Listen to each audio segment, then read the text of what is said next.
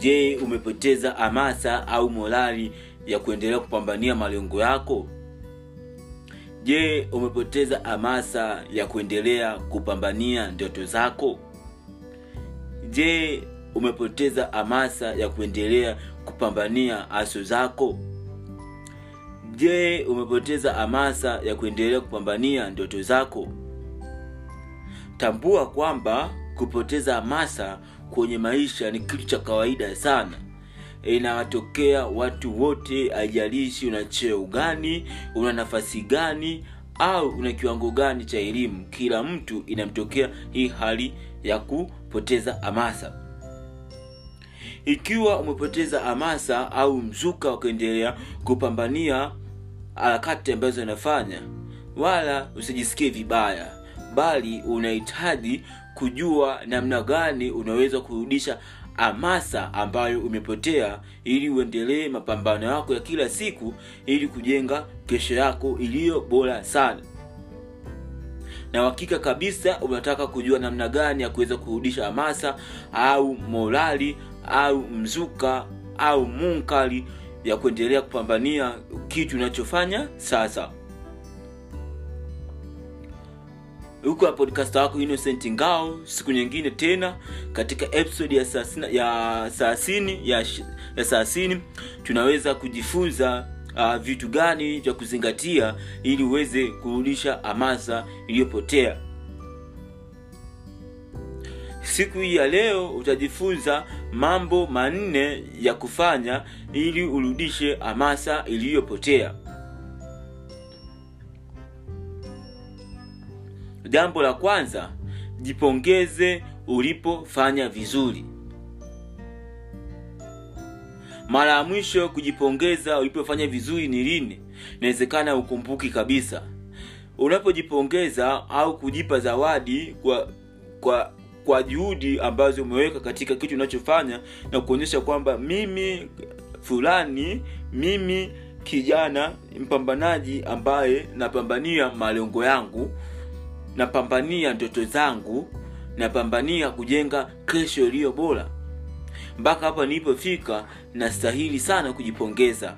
Hivyo jipongeze ili unapojipongeza inakufanya upate hamasa zaidi ya kuendelea kufanya ili utakapopata matokeo makubwa uweze kujipongeza tena. Unaweza kujipongeza kwa kuweza kula chakula kizuri. Unaweza kujipongeza kwa kucheza muziki. Kama wewe ni mpenzi wa kuogelea unaweza kwenda beach au swimming pool na kuenda kuogelea. Ukimaliza hapo unarudi na munkali ukaendelea kupambania malengo yako.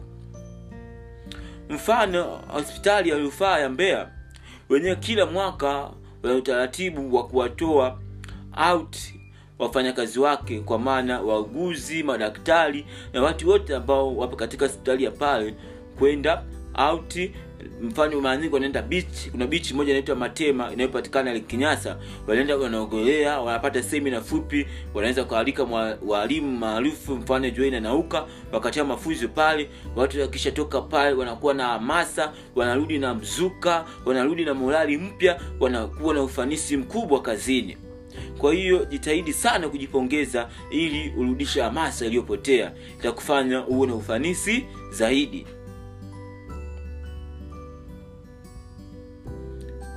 jambo la pili jifunze kitu kipya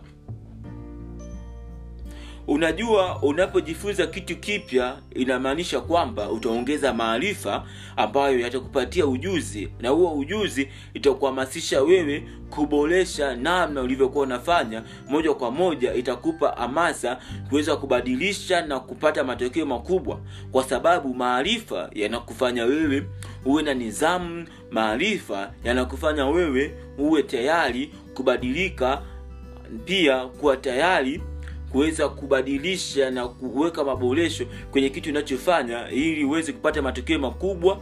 Pia itakusaidia kuwa na ufanisi kwenye kitu unachofanya na kuendelea kupambania malengo yako. Hivyo jifunze kwa kusoma vitabu jifunze kwa kusikiliza podcast kama unavyosikiliza podcast hii ya leo. Jifunze kwa kuhudhuria semina na washa mbalimbali utaweza kupata maarifa mapya ambayo yatarudisha hamasa iliyopotea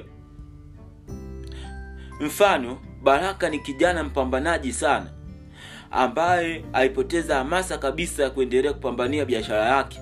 Siku moja alipata kitabu cha mwandishi anayeitwa andrew kingue kinachoitwa 24 hours which make us different ikiwa ina maana kwamba masaa 24 ambayo yanatutofautisha sisi sote baada ya kusoma hichi kitabu akajua kwamba ana masaa ishiri na nne ambayo anaweza kuboresha maisha yake. Moja kwa moja akawa na hamasa ya kuendelea kupambania biashara yake ya kuuza viatu.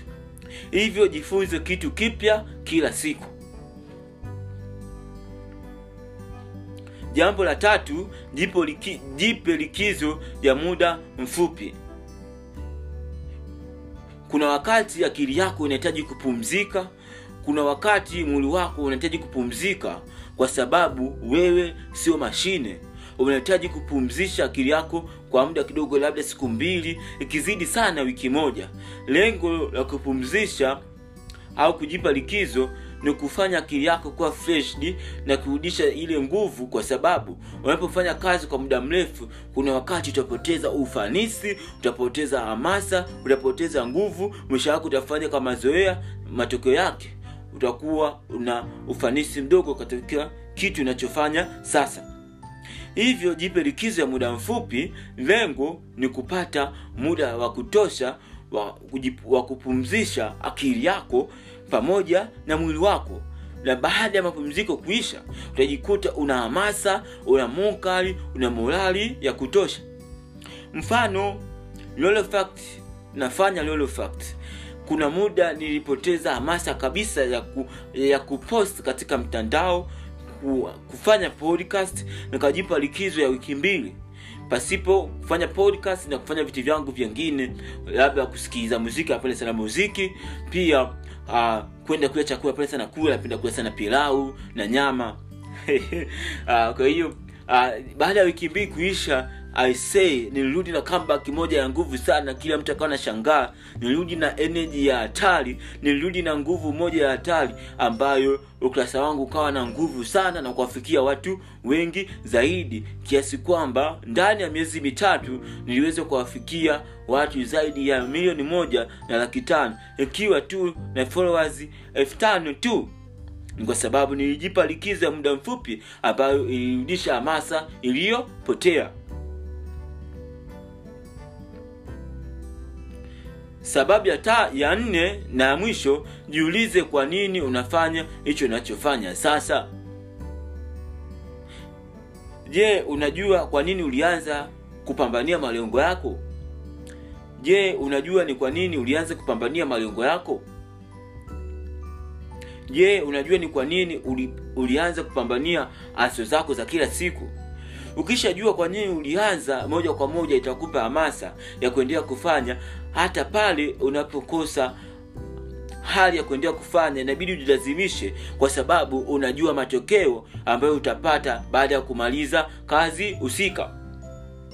Hivyo endelea kujiuliza kwa nini unafanya hicho unachofanya sasa nakupa mfano mfupi wa binti mwenye umri wa miaka 24 ambaye ameandika vitabu zaidi ya 11 anaitwa getudi mligo. Huyu ni binti ambaye anachelewa sana kulala usiku pia anawahi sana kuamka. Siri ya yeye kuchelewa kulala na kuwahi kuamka ni kwa sababu anajua kwa nini anafanya anajua ni kwa nini anapaswa kuandika vitabu anajua ni kwa nini anapaswa kuandaa content kwa ajili ya kufundisha madarasa yake ya mtandaoni.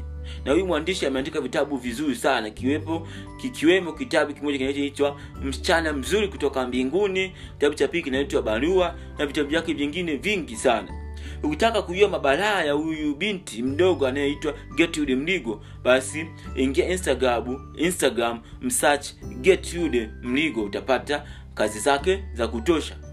Kwa sababu anajua kwa nini anachofanya inambidi achelewe kulala ili aweze kuendelea kuandaa kazi zake kuandika vitabu. Hivyo hivyo anakuwa anapata hamasa kwa sababu anajua kwamba akiandika vitabu vingi ataweza kugusa maisha ya watu wengi zaidi.